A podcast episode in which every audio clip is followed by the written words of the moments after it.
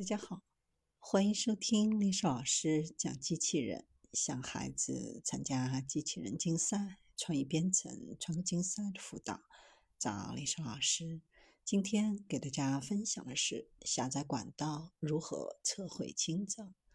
为了解决下载的管道仍无法进入，还要进行测绘和清障的问题，有研究人员研发了一款智慧爬行式机器人。机器人可以在狭窄的管道里自由来去，轻松完成测绘、清障等工作。工作人员操纵爬行式机器人，对电缆管道进行检测、测绘和清障。机器人呈长形，两端有轮子，体长约八十厘米，主体直径十多厘米。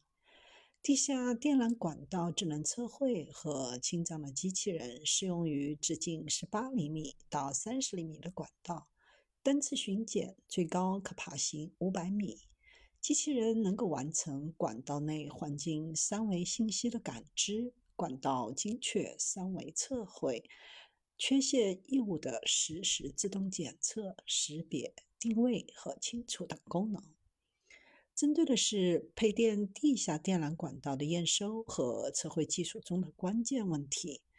研发基于北斗、关岛和视觉互联协同，采用了多传感器协同、仿生立体视觉、人工智能等先进的技术，不仅解决了人工和机械臂无法清障的问题，还有效解决了长距离、环境复杂多变的管道巡检。